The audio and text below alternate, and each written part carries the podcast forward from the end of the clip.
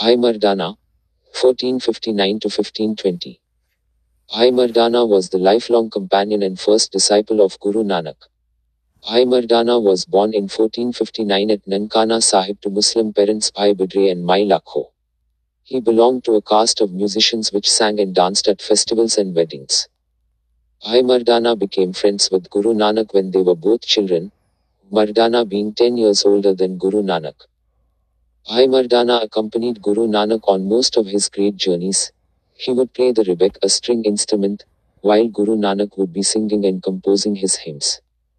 Three of Bhai Mardana's hymns are included in the Guru Granth Sahib. Bhai Mardana passed away in 1520 on the banks of the river Khuram in Afghanistan.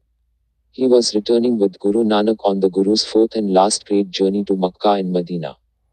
Guru Nanak personally performed the last rites of Bhai Mardana.